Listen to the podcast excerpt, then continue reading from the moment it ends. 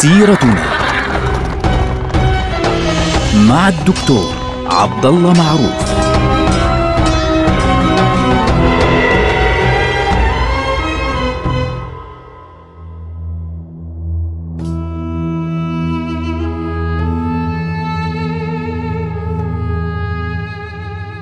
السلام عليكم ورحمة الله وبركاته. سيرتنا سيرة هذه الأمة العظيمة ونحن الآن في عهد الدولة العثمانية وفي فترة حرجة ودقيقة من عهد الدولة العثمانية وهي فترة حكم السلطان محمد جلبي أو محمد الأول. هذه المرحلة مرحلة اتسمت بالفوضى الداخلية لأنه بعد أن قبض على السلطان أو أسر السلطان بايزيد على يد تيمور لانج تفتتت الدولة تقريبا وكادت تنتهي تماما. كادت يعني خلص يقضى عليها تماما لولا قوة السلطان محمد جلبي والتفاتته المهمة إلى المشاكل الداخلية. يعني أوقف كل الحروب الخارجية تماما والتفت إلى تثبيت الجبهة الداخلية لكنه واجه في تلك المرحلة مشكلة في غاية الصعوبة وفي غاية الشدة وهي ثورة على يد شيخ عجيب اسمه بدر الدين. هذا الشيخ آه يعني هو خلطة هيك يعني هو كان يدعي أنه متصوف وهو سياسي وكان له فكرة اقتصادية في موضوع المساواة وغيره يعني قريبة للاشتراكية إن صح التعبير. اللي بنعرفها اليوم طبعا باسم الاشتراكية. وفي نفس الوقت اعتبر أن الإسلام والمسيحية واليهودية يعني آه، دين واحد أو ديانات ثلاثة متساوية تماما. شيء غريب يعني هذا الرجل عجيب جدا. من هو هذا الرجل؟ وما قصته فعليا؟ في عهد السلطان محمد جلبي ظهر الشيخ بدر الدين وهو في الأصل من سلاجقة الروم. هذا يرجح كذلك. الرجل كان يعيش في إدرنة يعني تتلمذ في إدرنة في البداية ثم آه، تتلمذ في آه، بورصة ثم ذهب إلى قونيا وذهب بعد ذلك إلى مصر ويعني درس بعد ذلك في مكة وأصبح آه، شيخا متصوفا معروفا يعني على يد الشيخ حسين الأخلاطي في مصر. بعد ذلك مال هذا الرجل إلى الفلسفة والمنطق وأصبح معلما فعليا في الدولة المملوكية. لاحظ في الدولة المملوكية في مصر اللي كان حتى يعني ذكر أنه كان يعلم الناصر فرج ابن السلطان المملوكي برقوق. فلذلك كان مهما جدا هذا الرجل. بعد فترة معينة خرج من مصر وذهب إلى منطقة تبريز ودخل هناك في نقاشات مع علماء. طبعا هناك علماء العلويين وعلماء الشيعة وعاش في قزوين أيضا. ذهب إلى قزوين وبعد ذلك عاد إلى مصر مرة أخرى ليرأس زاوية آه، الأخلاطية زاوية شيخه آه، حسين الأخلاطي.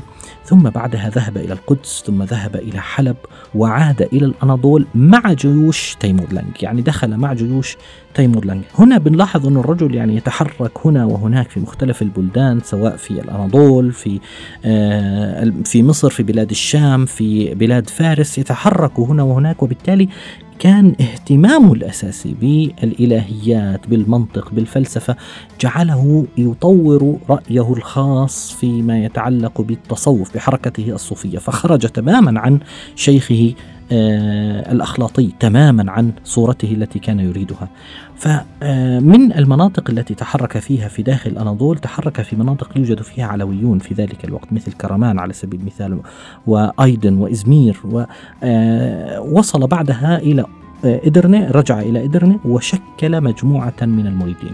في هذه المرحلة كان محمد جلبي في غاية الانشغال في منتهى الانشغال بحربه مع إخوته حتى أنه موسى أخوه كان في ذلك الوقت قد يعني خرج عليه لاحقا. فموسى عينه قاضيا للعسكر.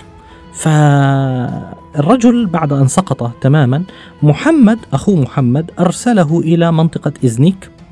ووضعه هناك تحت الإقامة إن صح التعبير إقامة جبرية. ففر وذهب بعد ذلك إلى وسط الأناضول وبدأ يدعو إلى مذهب جديد. إيش هذا المذهب؟ كان مذهبه يقوم أو فكرته تقوم على المساواة بين الإسلام والمسيحية واليهودية وقوله أن هذه الثلاثة هي دين واحد هي ديان ثلاثة متساوية تماما فلا فرق بين مسلم ولا مسيحي ولا يهودي. وألف كتابا في حياته آه، جعل فيه أفكاره الأساسية. كانت أفكاره تقوم على إيه؟ كما يذكر بعض المؤرخين وحدة الوجود. لا يوجد جنة ولا نار ولا يوجد يوم قيامة ولا يوجد ملائكة ولا يوجد شياطين. وقال إن الجزء الأول من الشهادة فقط هو المطلوب. لا إله إلا الله. وأن الجزء الثاني اللي هو محمد رسول الله يعني محذوف هذا غير مطلوب. يعني هو خرج فعليا من منطق أو من فكر وعباءة التصوف السني إلى يعني متاهات الباطنية، الأفكار الباطنية مثل العبيديين الإسماعيلية وغيرهم، فالرجل يعني كان شيء عجيب، يعني كان يقول إن الله والعالم شيء واحد وهذا الشيء خطير جدا، وكان يتكلم عن تطور الشريعة وكان يقول إنه لا يوجد شيء اسمه ملكية فردية، يعني كلها مشاع، وهذا الكلام هو عين ما يسمى بالاشتراكية، يعني الثروات وغيره أنه ملك للشعب ولا يوجد ملكية فردية، هذه مثل ما تقول الاشتراكية تماما. ويتكلم عن الرجل والمرأة باعتبارهما متساويين حتى في الإرث وهذا الكلام طبعا غير معقول لأنه مخالف لصريح القرآن. فشيء كان عجيب جدا. فبالتالي هذه الحركة فعليا أدت إلى آه، فوضى داخلية في الدولة العثمانية.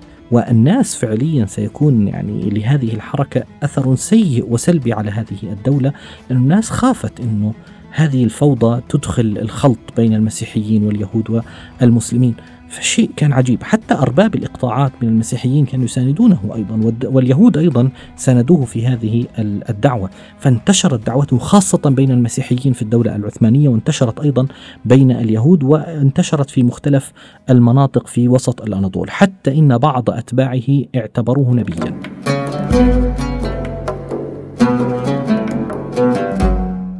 طبعا هذا الرجل أعلن الثورة في آه، فترة لاحقة على الدولة العثمانية لكنه طبعا كان ذكيا لم يعلنها مباشرة. آه، كان ذكيا جدا ومتأنيا وعنده حنكة سياسية لم يعطي إشارة ليبدأ الثورة مباشرة لكن لما لاحظ أنه الفوضى والدماء غرقت فيها الدولة وعلى وشك أن تسقط تماما أرسل إلى أحد آه، مريديه اسمه آه، طرلق. يقول له ابدأ وأعلن الثورة على هذا السلطان محمد جلبي. فبدأت الثورة ضد محمد جلبي من أيدن. وبعد آه، ذلك أرسل أحد أتباعه أيضا اسمه بيركليجة مصطفى قال له تبدأ أيضا في آه، جنوب الدولة في قرب آه، إزمير بإعلان الثورة على هذه الدولة وبدأوا يهددون أمن الدولة بالكامل من الداخل. هذا الشيء كان مرعب فشيء شيء مرعب فعلا. المبدأ محمد الأول فورا اهتم بهذه الثورة اهتماما شديدا جدا لأنها حركة فكرية مش مجرد والله ثورة تحركها الأطماع الاقتصادية والسياسية والحكم مثل مثلا عادة الثورات هذه الطبيعية لكن لا هذه ثورة فيها فكر وفيها يعني بين قوسين بلاوي ممكن تدمر هذه الدولة. فمحمد أرسل مباشرة أحد قادته اسمه سيسمان كان هذا القائد أصلا بلغاريا قد أسلم. أرسله ليتصدى لهم في إزمير. وتلاقى جيشان جيش آه، بدر الدين وجيش محمد جلبي بقيادة سسمان تلاقوا في منطقة إزمير فهزم جيش السلطان محمد جلبي فأرسل مرة أخرى جيشا ثانيا بقيادة بايزيد باشا الوزير والتقى مرة أخرى في أزمير. وتمكن من هزيمة آه، قوات الشيخ بدر الدين. وأسر قائدهم وثم قتلهم جميعا ثم تحرك مرة أخرى باتجاه منطقة آه، أيدن وإغنيسيا بقيادة آه، ومعه أيضا طبعا كان في ذلك الوقت ولي عهد السلطان محمد جلبي اللي هو ابنه مراد اللي هو سي... طبعا على فكرة مراد هو والد السلطان محمد الفاتح. كان في ذلك الوقت وليا للعهد. ف تصدوا له وهزموا جيشه فعليا هو ترلاك كان قائد هذه المنطقة فقبضوا عليه حتى أن ترلاك هذا المريد مريد الشيخ بدر الدين قبض عليه وصلب صلبا. طبعا على وشك كانت أن تنتهي خلاص. فبدر الدين هذا شو عمل؟ هرب مباشرة آه عن طريق البحر الأسود هرب إلى آه دبرجة. واستقر في منطقة بلغاريا في منطقة في بلغاريا وبدأ يدير آه، شؤون ثورته إن صح التعبير وفتنته الباطنية ضد هذه الدولة في آه، من هذه المنطقة. فمحمد جلبي بدأ يتصدى لقواته في كل مكان وذهب بنفسه ليلتقي بهذا الشيخ فهزمه لاحقا وفر الشيخ بدر الدين فعليا آه، وهرب واختفى. لكن اثنين من أتباعه خانوه إن صح التعبير يبدو أنهم استدلوا على الحق أو أنهم خافوا منه فاستدلوا عليه وأخذوه للسلطان محمد جلبي فسلموه إياه وأعدمه السلطان محمد جلبي أمام الناس. وبذلك انتهت هذه الثورة بل هذه الفتنة الكبيرة بمقتل هذا الرجل. لاحظوا إذا أن فترة محمد جلبي نحن في الحلقة الماضية تكلمنا عن الفوضى والسياسية اللي هي قتال الإخوة ضد بعضهم البعض ثم أيضا قتال السلطان محمد جلبي ضد الأمراء الذين انشقوا عنه فعليا مثل كرمان وغيرها واتبع سياسة الحزم وفي نفس الوقت الحلم مع هؤلاء الناس. لكن اليوم لاحظنا إنه الفوضى التي سارت في هذه الدولة والتي حدثت في هذه الدولة في ذلك الوقت لم تكن مجرد ثورة آه، مشاكل فوضى وثورات من الإخوة وغيرهم. لا لا لا, لا. كان هناك ثورات أيضا فكرية وخطيرة أيضا يعني قريبة جدا لما حدث في الدولة العباسية في عصر القوة. وهذا ما يبين لنا فعليا أنه حتى الدولة العثمانية سارت على نفس الطريق. قامت الدولة ثم وقعت في البداية اللي هي في مرحلة إن صح التعبير ردة عن المشروع وكان بطل هذه المرحلة. حقيقة كان السلطان محمد جلبي. فمحمد جلبي كان لابد من وجوده فعليا في هذه الفترة وبقي يسيطر على أمور الدولة يعني منشغل فعليا بتثبيت هذه الدولة حتى وفاته في عام 824 للهجرة الموافق لعام 1421 ويسلم السلطان محمد الأول محمد جلبي بعد ذلك الراية لولده مراد الثاني بعد أن ثبت الدولة في مرحلة كانت في غاية الخطورة كانت ستسقط ضمن هذه الرياح العاتية بعد تيمور لانج وبعد أسر والده ووفاته اللي هو بايزيد فكان لابد من وجود هذا الرجل العظيم ليثبت هذه الدولة ولتبدأ بعد ذلك مرحلة جديدة تعيشها الدولة مع السلطان مراد الثاني الذي سنتكلم عنه لاحقا إن شاء الله. نلقاكم على خير والسلام عليكم.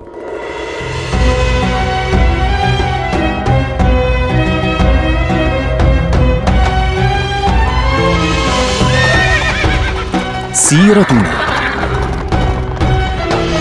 مع الدكتور عبد الله معروف.